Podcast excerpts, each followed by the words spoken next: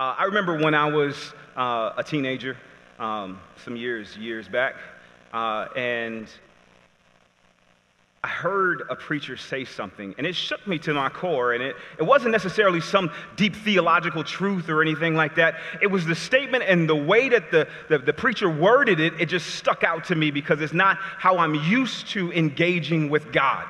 It's not how I'm used to engaging with heaven. It's like heaven is always that carrot at the end of the stick. Heaven is always that thing that's far off, and we're all moving slowly to get to that place. And the preacher was upset, and this is early 90s, and the preacher said, I don't need a pie in the sky, I need it here. And it shook me because I'm like, isn't that our hope? We're supposed to, supposed to go there. Heaven is the reward, right? I started to think through, and as I grew older, I started to understand what that preacher was talking about. That preacher was in the midst of a very uh, strong, uh, just kind of depressed season in South Central LA.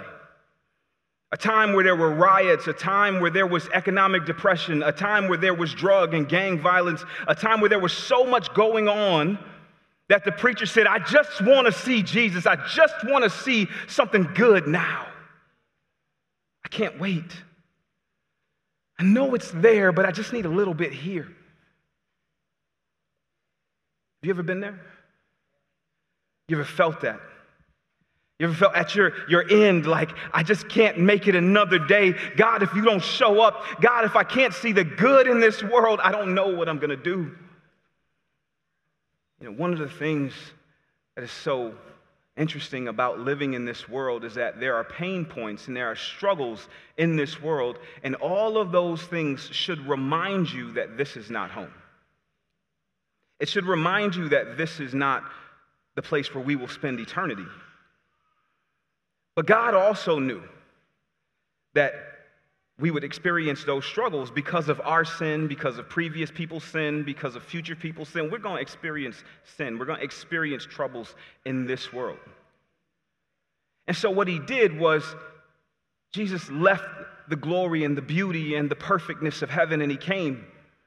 And he came here so that we would understand what it means to live this life with God that we would have a glimpse of what it would be like in heaven, that we have an opportunity to have something bigger than the struggles and the trials and the strife that we experience in a daily.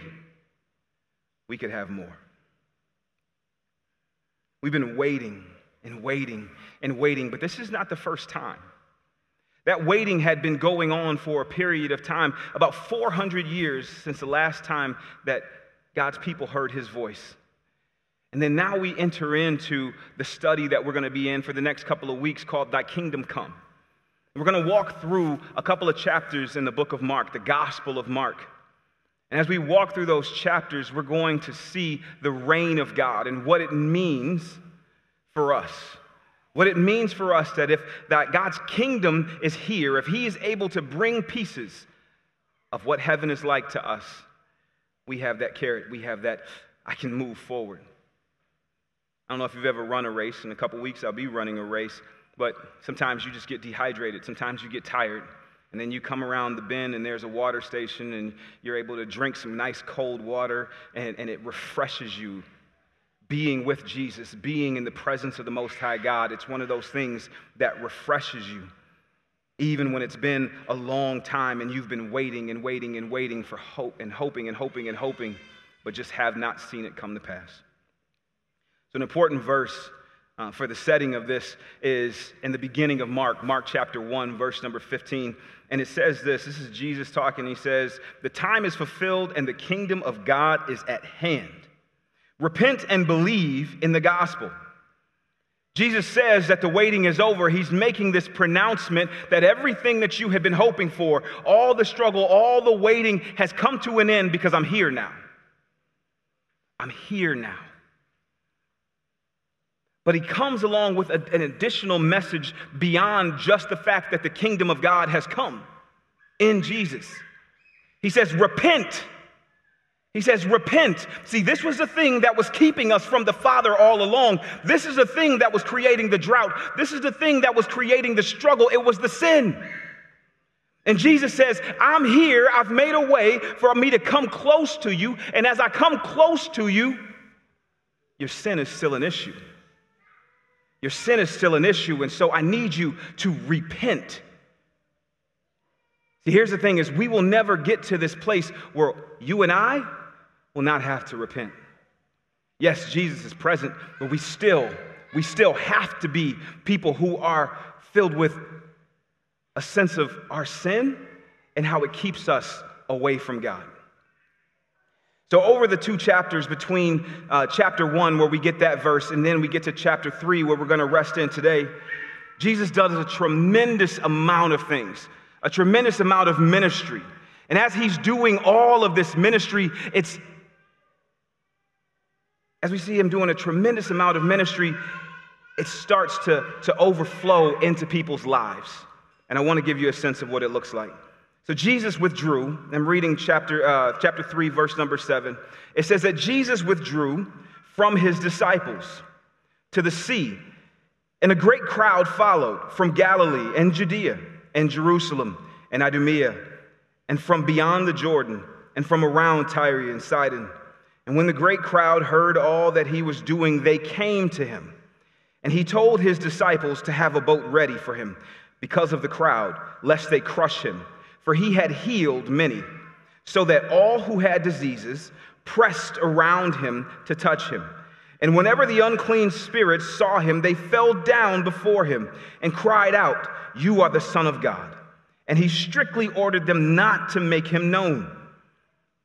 And he went up on the mountain and called to him those he desired, and they came to him.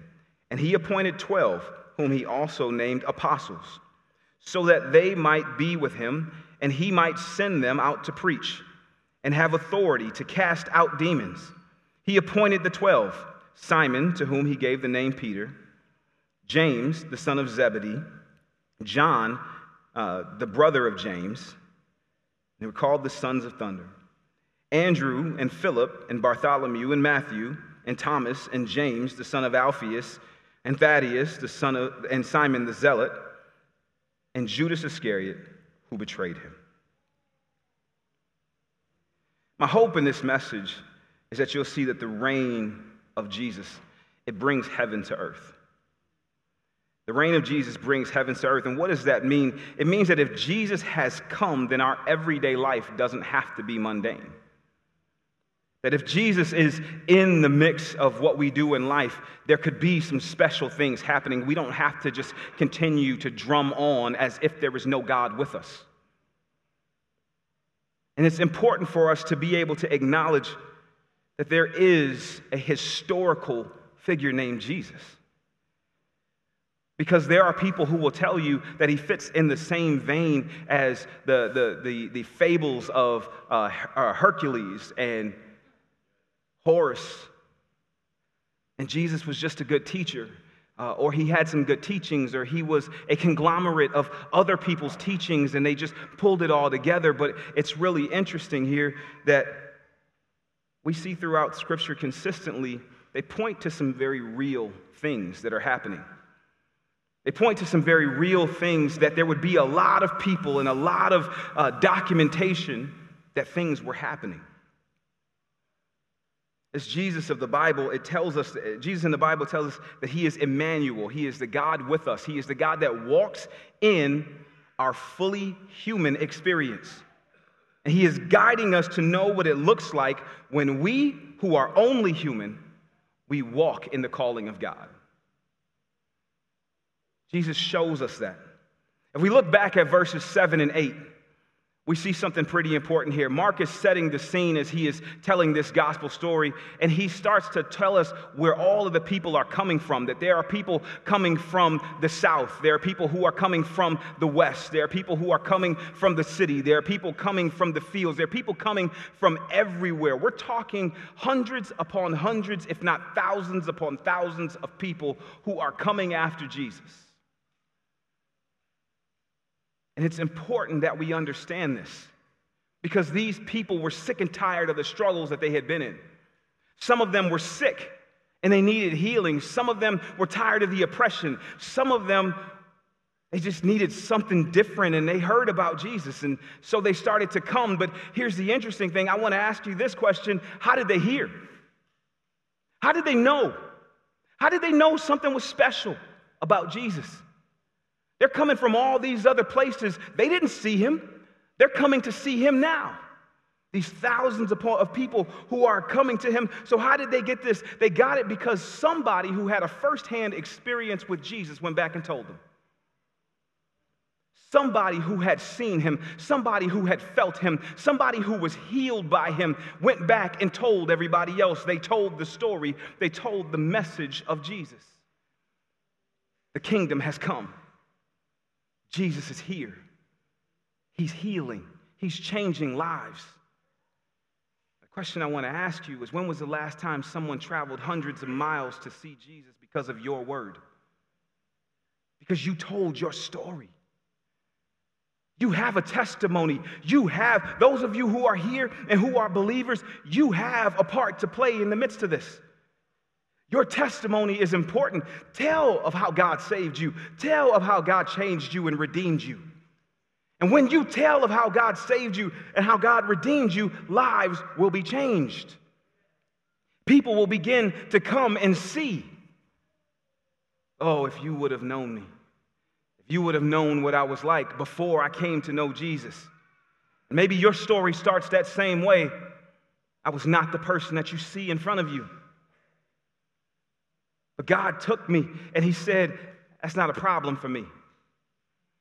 I'm not worried about your past. I'm not worried about the things that you said. I'm not worried about the things that you did at night. I'm not worried about those things because I have a way around that. I sent my son that he might die on the cross, that he would be able to redeem you from whatever works you have found yourself in. There is nothing outside of the power of God. And we have to be a people who are willing to tell that story. Why are there so many people who are coming against the church and coming against the message of Jesus Christ? It's because we're not telling them that we are being changed.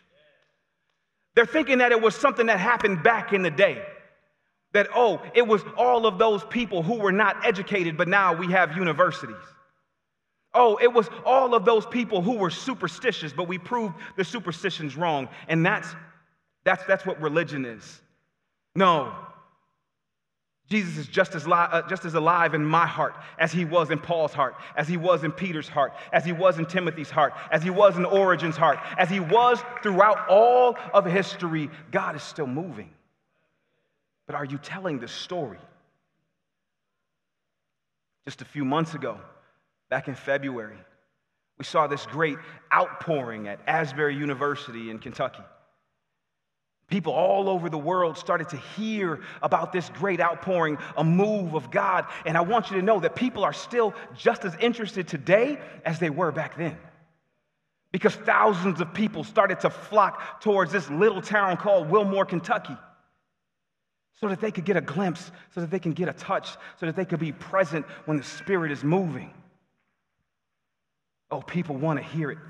It spread across the news, and it spread so far that there were people who showed up from Japan and Russia just to get a glimpse, just to get a touch.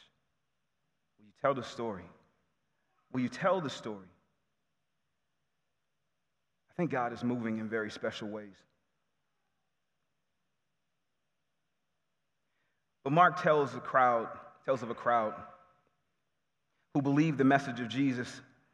And he begins to paint this picture, a very tense situation. It's an overwhelming scene, and I don't know if you've ever felt the, the feelings of overwhelm or the feelings that there's so much happening in the world that you don't know what to do. But Mark begins to paint this really interesting picture in verses uh, 9 through 12. He tells us about a scene that's so thick that he tells his disciples, Hey, I need you guys to go secure a boat and keep it on the side, uh, just in case they get a little rowdy. Go, go keep the car running. I'm not sure how this thing is going to go. Now, Jesus being fully God and fully man, to me, that's one of those moments where he felt what we would feel. I mean, when you see a crowd of people, and they all want you. I, I was, honestly, I ain't never, never been in that situation. I thank God my wife wants me. But There's thousands of people clamoring for him. There are people who have traveled for days upon days upon days just to touch him. This is what he's walking into. Not only are these things happening where people just are pressing in against him, but then you also have this other demonstration that we see where it says that, the, uh, that there were unclean spirits and they saw him and they fell down before him and they cried out, You are the Son of God. Now, notice he said spirits. This is not just one. In this crowd of thousands, there were many who were crying out, shrieking out, You are the Son of God. In the midst of those that said, I just want to touch Jesus, heal me. And they're pressing in on him. I don't know about you, but reading this produces a tremendous amount of anxiety for me to be just being present to watch this. It just seems like uncontrolled chaos, but Jesus is in the midst of it. He goes in the midst of all of these things, and there's sounds that just are unnatural, and there is a pushing and a move of a crowd that is unnatural. And I remember there was a time when I went to a conference. It was a youth conference at the Pontiac Silverdome. I don't know if you remember what it was, but it was uh, at one time the biggest uh, arena in the country. And I went to this youth conference there, and there were over 100,000 young people there from all over the country. And it was your typical evangelical youth event. There were fireworks, and there was pizza, and there was songs, and it was loud, and it was, it was crazy, but it was great. But when it was time to leave, I remember the first night you leave out, and it's just jam packed people in corridors. I mean, just press, there's no way no, someone's not gonna touch you. There's people in front of you and there's people behind you. And if you were, were, were light enough, you probably could lift up your legs and just be carried by the whole crowd. That's just kind of how tight things were. And this is what floats in my mind when I think about this scene that there are so many people jam packed around Jesus. It almost seems like they're moving as one big mob around him.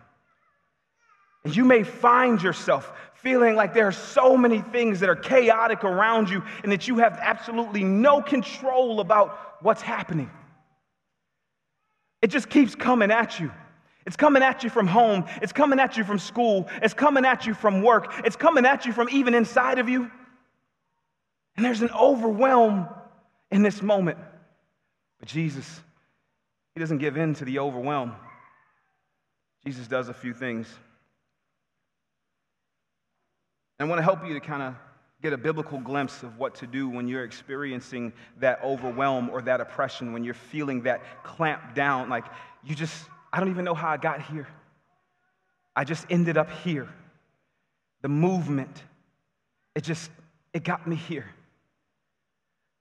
One of the things I see here is that Jesus walked into this moment with an exit strategy. He walked into the moment looking at all that was going on and started off by telling the disciples, hey, go get that boat. Before I go down here, go get the boat because we might need it. And what does that mean for me? It means for me that I need to have some level of margin in my life. That is my lifeboat. I need to keep some buffering. I have 24 hours a day. I can't program 24 full hours in my planner. I have to keep some time so that I might be able to just step away.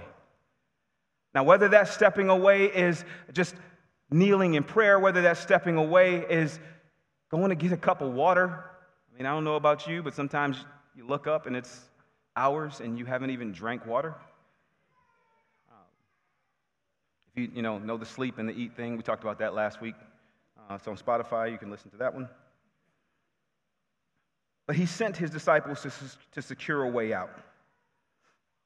Maybe that's what you need. You're in a financial, you're in financially over your head, or you're just overcommitted in your time. My recommendation to you is that you will follow what Jesus did and you leave some time set aside. Or that you put some money aside in your bank account so that you're not feeling financially over leveraged. Save just a little bit to the side so that you can get out, so that you can have an option in case things get tight. Secondly, what Jesus did. Jesus did the work that God gave him to do. He wasn't overcome with the guilt of not fulfilling his responsibilities, he just did the work.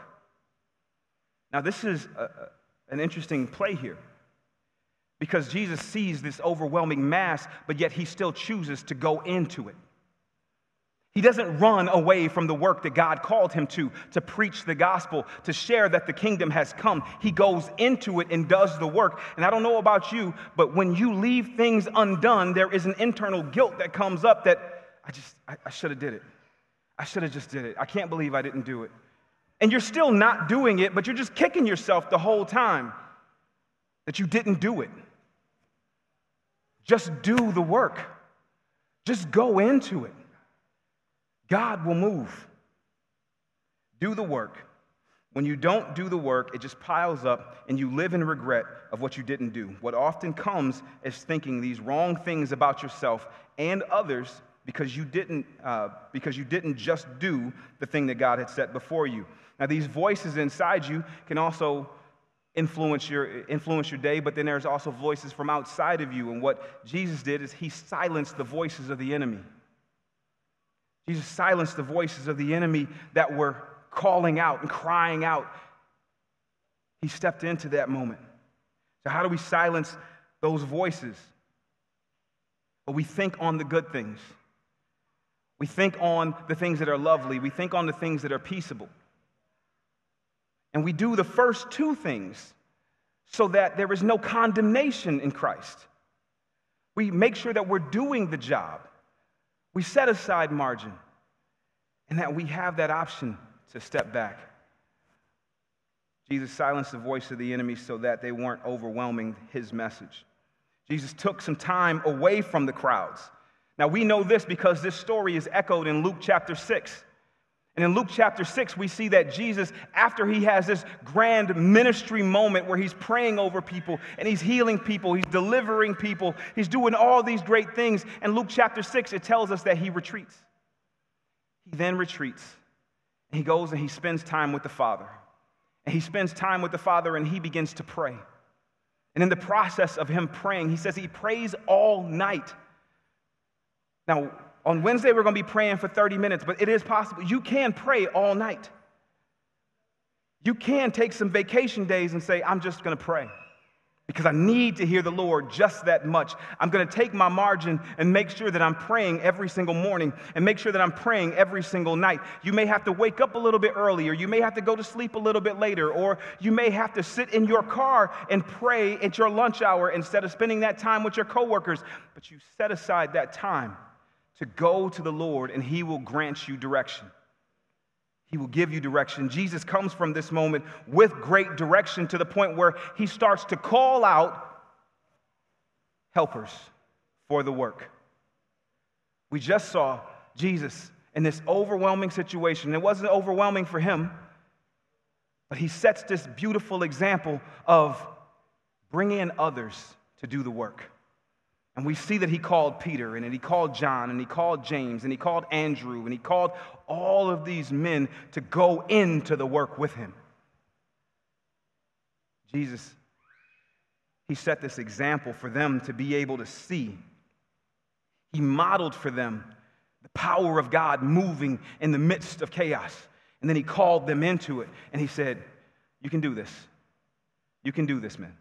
You just saw me do it. Now, I understand that naturally you would be completely out of your league, but you are not just walking naturally, you're walking with me. And if we walk into those situations with Jesus, we have more than enough. Amen? So we look at verses 13 and 15. It says it like this And he went up on the mountain and he called to them those whom he desired, and they came to him. And he appointed 12, whom he also named apostles that they might be with him and he might send them out to preach and to have authority to cast out demons. Now, when we first started this narrative, Mark is telling us that there are just throngs of people, just lots of people who are all around and they're pressing in to see Jesus. But when he goes up to the mountain, he decides to call out some particular ones. I mean, there's thousands of people here. Jesus is on this mountain and he, he sends for some folks. He calls them into something special. And I don't want you to overlook this because out of all this crowd, there are some who came with needs. There are some who came bringing their sick. There are some who came because they were sick themselves. There are some who came because they just, they just like a party. They was just lingering around. And there are some, like the Pharisees, who we, who we see earlier in chapter 3, they were coming just to find reasons to accuse him. In the midst of a crowd, it's not always a group of people who love Jesus. In the midst of a crowd, it's not always the people who are seeking to do the right things. But Jesus knows who he wants. Jesus knows who he's calling. And I would venture to say that for a lot of you, he has called you. And what has he called you out of? He's called you out of the ordinary. He's called you out of the opportunity for you to just be there seeking after your benefit. He's calling you into the work. Be with me. He's calling you into something special. When Jesus calls you, he wants to be with you first. It's not all about what you can do for Jesus. We need to know him. And the only way to accomplish this is to be with him. We need to spend time with Jesus. When we get saved out of our zeal, we want to start doing a bunch of things for Him. We want to start a blog and a podcast, and we want to start telling everybody, you know, uh, well, this is how you can live nine ways to a great Christian life. You know, I've been living this for the last six weeks, so I'm telling you, it works.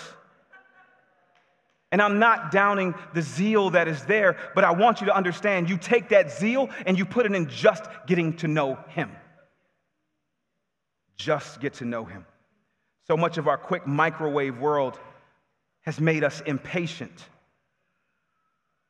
That even with the ruler of the universe, we want to walk it out in quick intimacy. We want quick intimacy. I got a relationship with you, Jesus. All right, give me everything you got. And we take that same mentality into our relationships with other people. I spend time with you. Hey, I, I, need you to do something for me. I need I need you to give me all of you right now. I know we just met three weeks ago, but hey, Jesus took these men on a three year journey of showing them who he was. And not just showing them who he was, but he was hearing who they are. Not that God needs to know more about you, but he wants to know that you trust him with who you are. Hey, God, I, I'm a liar. And I realize that about myself. I don't know why, but for some reason, I, I just tell people stuff about me that's not true because I, I really just want to be accepted. I really just want to be valued. Um, can, you, can you help me with that? Absolutely, God can. And absolutely, God knew that before you ever said it. But there's a vulnerability on your side when you open up yourself to Him. And in doing so, he opens himself up to you and shows you that he still loves you, even though you used to lie, even though you may have fallen again. His love is still there for you. Remember the great commandment. It says to love the Lord your God with all your heart, all your soul, and all your mind. Then love your neighbor as yourself. And just like we have to get to know God over time, it's going to take time to get to know the people that you just meet. And maybe you're new here. Maybe you're new to Woodside, Detroit. Maybe you're even new to Detroit. Maybe you're new to your job. Maybe you're new to the campus. Don't just jump in and tell the first person that you meet, I love you. Get to know them. Get to know them. Spend time with them. Recognize that you don't have to be all in in the first two seconds. But what you can be is hey, let's grab some coffee or some caramels, which is arbitrary, just like coffee. Don't just jump into those relationships. Learn somebody's family history, learn God's family history. You go into the Lord and you're asking Him for things and you want Him to show you things, and He has shown you a considerable amount about Himself. God teaches us in here about what he thinks about family. So you may be telling him about your family history, but he's also telling you what he believes about family, how he wants to see family happen. Now, you may be telling him about your feelings of love, and he's telling you what love is. He's sharing that thing back with you. Once they, be, they, they spent time with Jesus and learned of him, he gave them the authority to carry on the work that he began. The work that he modeled for them, the message that he told them of the kingdom of God. They were empowered to do the work that they just saw him do. They watched him work and they watched him be restored. They knew Jesus in all of his facets. They knew him because they spent that time with him. Now, maybe you're saying to yourself today, well, how do I get a chance to know Jesus? You know, I, I don't see him standing in the midst of this crowd. I don't see, I, I, how do I get to know him? How do I get to have this conversation with him? Well, it begins in prayer. It begins in an initial conversation, you saying, Lord, I want to be yours. I want to be in a relationship with you. God, here I am. And if you're saying, God, here I am, then He's going to respond and He's going to answer you. How does He answer you? Open the book. Open the book. He'll tell you. He'll tell you. He will teach you.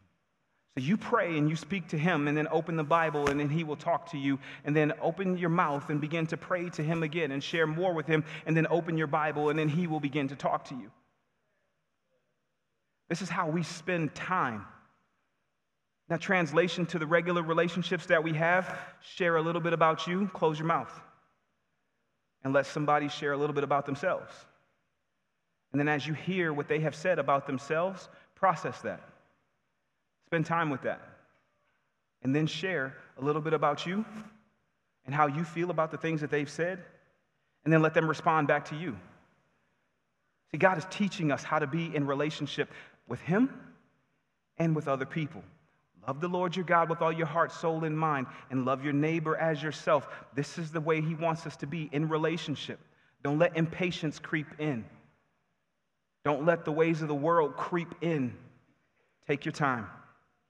Get to know him.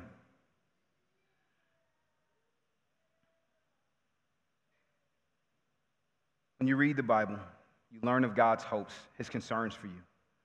If you want to go a bit further in the relationship, I want you to tell somebody about Jesus. If you want to get to know God a little bit more, start telling people about him. I want you to think about this. Even those of you who are married, doesn't your spouse or the people that you love, don't they get excited when you tell other people about them? I know it's like when I meet somebody and they say, Oh, yeah, I heard about you. Well, then I get a little question like, Wait, what'd you, what'd you hear? What'd you hear? No. no. But it's somebody was talking about you. It's like, Oh, man, that's a blessing. I appreciate you. I appreciate that they was, what they were saying about me. Think about this. You get to go out and you get to talk about the king of the universe. You get to go out and talk about your Savior. You get to go out and talk about the greatest love of your life. You get to go out and you get to share with people the hope that lies within you. I found this guy, I, you know, I was living this life and I didn't even realize how miserable I was. But then I came to Jesus and I drank of fresh water. I realized that I was so dehydrated. I realized that I was so broken. And he just filled me up, and now I have a joy. Now, I may still live in the same place that I live in, and I may still drive the same car I drive. I may still be in the circumstances that I find myself in, but I have joy because I have Him. I have a peace because I have Him. I have a love because I have Him, and I can move forward in this. And what am I asking you to do? I'm asking you to just tell somebody so that we can have heaven on earth. Because the problem that we see, the issues that we, we run into, are because there are people who don't know him. Because if they knew him and we were all gathered together as believers, submitted to him, this world would be wholly different. And so, what is the answer to the problems that we see in this world? Tell them about Jesus.